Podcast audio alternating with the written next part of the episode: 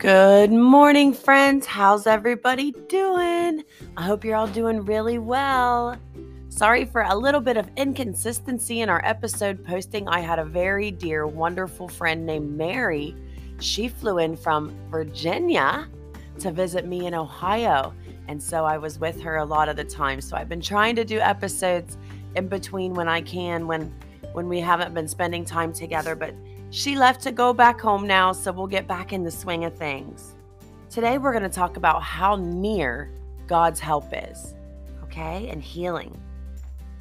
In the book of Psalm 145, verse 18, it says, The Lord is close to everyone who prays to him, to all who truly pray to him. So let's think about this for a second. When when we're hurt, we need healing, right? Our healing begins when we do something about it. We tell our mom, we get a band aid, we go to the doctor. We got to do something for our healing to begin, right? When we sin and when we make a mistake, our heart is hurt and it needs healing too. And just like we have to do something when our body's hurt, like go to the doctor, get a band aid, or tell our mom, when our heart is hurt, we also have to do something. Healing begins when we reach out to God, when we tell Him how sorry we are for what has happened, and we ask Him to forgive us. So, just like we have to do our part in telling our mom that we're injured, we got to tell God that our heart is hurting. And He does forgive you. God's help is always near, and He gives it to those who ask for it. Nothing comes from doing nothing, guys. Think about that. Nothing comes from doing nothing. If I want to be a good piano player, but I never practice, is anything going to come from doing nothing? Absolutely not. If I want to paint a picture, but I don't paint, I don't get a paintbrush, I don't make any brush strokes, I do nothing, no painting is going to come from that, right? Nothing can come from nothing. God helps us when we bravely reach out to Him and when we ask Him for help because his help is near. When Noah built the ark, lives were saved. When soldiers marched the walls of Jericho, they tumbled down. When Moses raised his staff, the sea parted, right?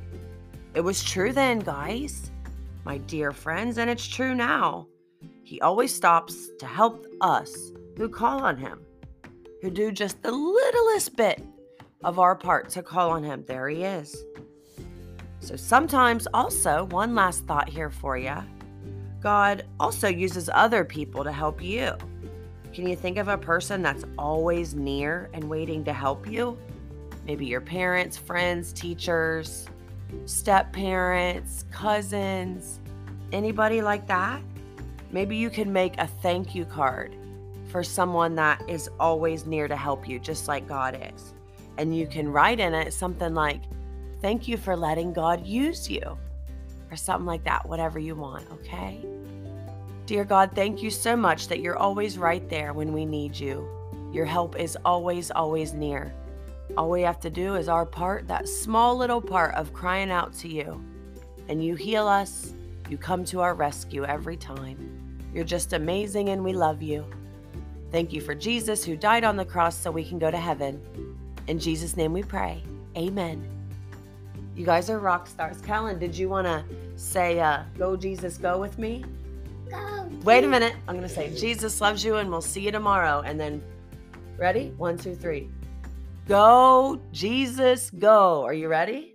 Okay, one, two, three. Go, Jesus, go. There you go. Okay, see you guys tomorrow. Bye bye.